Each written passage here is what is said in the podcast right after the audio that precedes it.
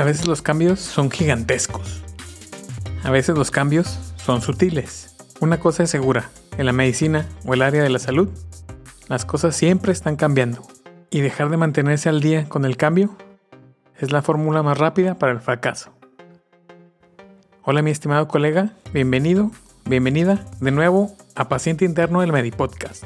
Soy tu anfitrión, el Dr. Pánfilo, y parece que estos últimos 2 años, el 2020 y el 2021, han sido caóticos por la pandemia del virus, en el mundo de los negocios y obviamente en la salud. Pero también ha habido bastantes cambios positivos que han modificado la forma en que hacemos las cosas. Y de esto se trata el episodio de hoy, la capacidad de adaptarse a los cambios. Vamos a ello. Estamos en una profesión interesante, la medicina, la enfermería, cualquier área de la salud. Tenemos la ventaja de ver a otras personas que han pasado por esto antes que nosotros y podemos ver qué han hecho bien y qué han hecho mal. Podemos ver también otras industrias cómo han fracasado, porque esperaron a que el cambio llegara en vez de encontrar la forma de adaptarse rápido al cambio. Les voy a poner un ejemplo. No sé si a ustedes les tocó o recuerdan una empresa llamada Blockbuster. Blockbuster no escuchó lo que sus clientes querían. Era una tienda. En 2004 rentaban DVDs, pero antes rentaban VHS. A ti no te tocó tanto el VHS, que era un cassette con una cinta magnética que tenía las películas grabadas, pero sí el DVD, que era un disco compacto con las películas dentro. Entonces en el 2004 Blockbuster rentaba DVDs y Netflix estaba en esas mismas fechas en el mismo camino de rentar DVDs, pero a través de paquetería, enviándolos por paquetería. Aparte de enviar DVDs a tu casa, Netflix inició con un nuevo modelo de suscripción mensual. Era una pequeña compañía y sabían que el streaming era el futuro, pero apenas estaba en sus inicios. Fueron con Blockbuster para asociarse, pero Blockbuster se negó a asociarse con Netflix. ¿Por qué? El director de Blockbuster fue a la mesa directiva a decirles: oye, deberíamos explorar las suscripciones mensuales porque esta pequeña compañía creo que está haciendo algo interesante que va a pasar sin duda cuando la tecnología mejore. La mesa directiva de Blockbuster no le dejó cambiar el modelo de negocios a suscripciones porque hacían el 12% de su ingreso con las multas de la gente que entregaba tarde sus DVDs. Y bueno, ya saben lo que pasó. Blockbuster ahora ya no existe y Netflix es el rey dominante de la televisión y las películas por streaming. Pero ¿por qué Netflix inventó Netflix y no la industria de la televisión, el cable y las películas? Porque la industria de la televisión estaba protegiendo su modelo antiguo y literalmente ignorante al hecho de que el mundo estaba cambiando alrededor de ellos. ¿Por qué Apple, una empresa de tecnología, revolucionó la música con iTunes y no la misma industria de la música? La industria de la música trataba de proteger, vender álbums y CDs en las tiendas. Pero Apple entendió que a veces las personas que escuchaban música no querían comprar todo un álbum o un CD completo. A veces solo querías una canción y querías escucharla en tu iPod, tu celular o en tu dispositivo MP3.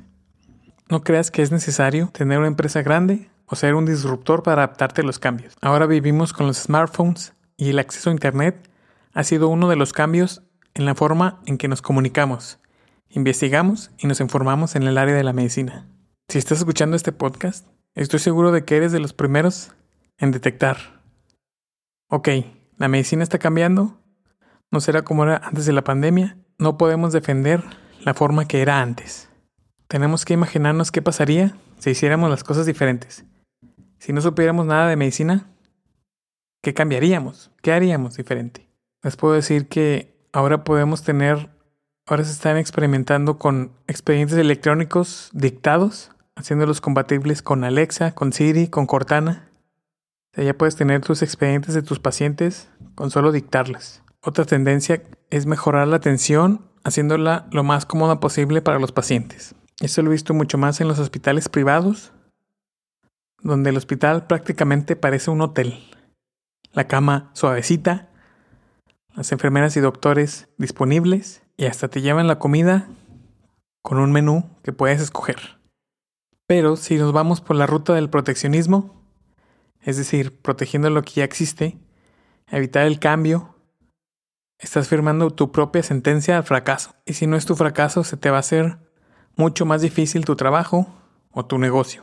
Otra persona que probablemente sea alguien fuera de la medicina o la salud es quien cambie completamente los hospitales, las aseguradoras, la atención médica, la educación médica, como lo vimos con Netflix.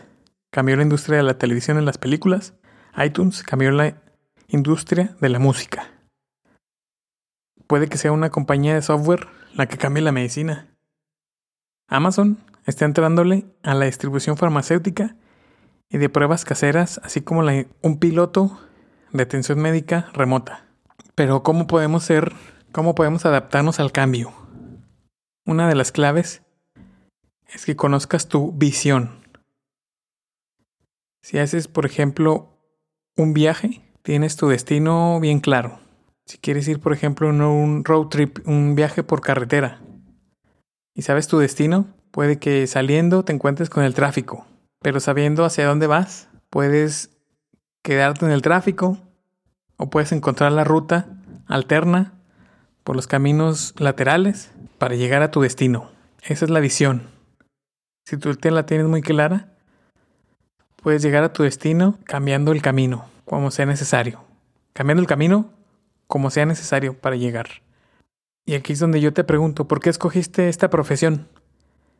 Si eres de las personas que entraste al área de la salud para ayudar a la gente de verdad, eres de las personas que entienden por lo que pasa a la gente. Y puedes tener la capacidad de reimaginar cómo mejorar los procedimientos, la estancia para los pacientes, hacerla más eficiente, porque entiendes las deficiencias y las oportunidades de esta industria.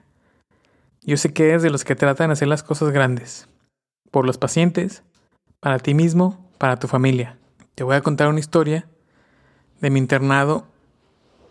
Esto es en el 2009 y yo lo hice en México, en el hospital del IMSS, Instituto Mexicano del Seguro Social, que es uno de los hospitales de salud pública en México. Y yo pues recién graduado, tenía una laptop en la que yo pensé, oye, si hago las notas, las indicaciones, los laboratorios en la computadora, puedo ser 3 veces más rápido y más eficiente que hacerlas con la máquina de escribir.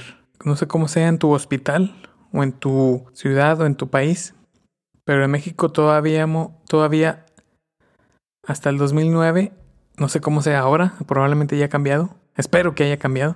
Pero todavía hasta el 2009 usamos la máquina de escribir, que es la máquina esta arcaica que le picas a las teclas y se mueve una palanca para pegarle a una cinta con tinta y marcar una letra en una máquina, en una hoja de máquina, en una hoja de papel. Entonces lo que yo hice fue usar esta laptop, comprar una impresora que me costó $1,000, que era el 95% del sueldo que nos daban.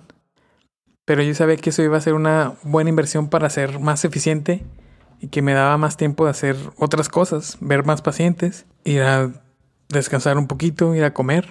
Entonces lo que hice fue escanear todas las solicitudes, todos los formatos del hospital, escanearlos y hacerlos una plantilla.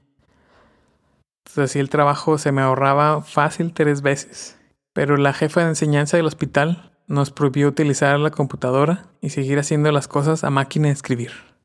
Aún no entiendo la razón, nunca nos explicó, solo nos dijo, no, ustedes no pueden usar la computadora ni la impresora, tienen que usar las máquinas de escribir para hacer toda la papelería. Ahora no sé por qué ella precisamente estaba haciendo lo que le estoy platicando, estaba tratando de defender una forma, un modelo muy viejo para hacer las cosas, cuando podemos hacer las cosas mucho mejor, con la computadora, más eficientes, más rápidas, y en caso de que se extraviara un expediente podíamos imprimirlo otra vez porque ya estaba guardado en la computadora como un backup, como un respaldo. Pero eso sí, nunca lo entendí.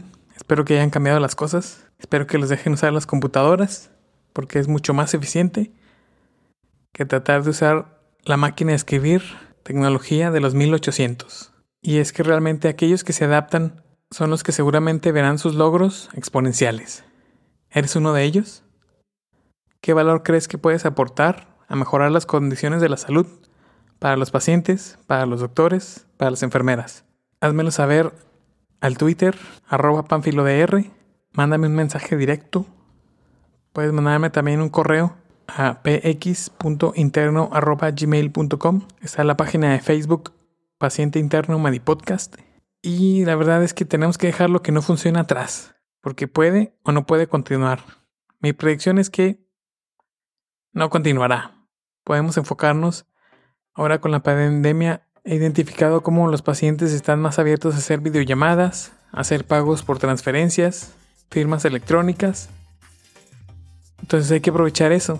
Tenemos que dejar lo que no funciona atrás. Aquí me despido. Espero que te sea de utilidad este podcast, este episodio. Hazme saber qué es lo que has notado que podemos cambiar, qué podemos mejorar y en qué nos podemos adaptar a lo que ya ha cambiado el 2022 la medicina. Nos vemos en el próximo episodio. Bye.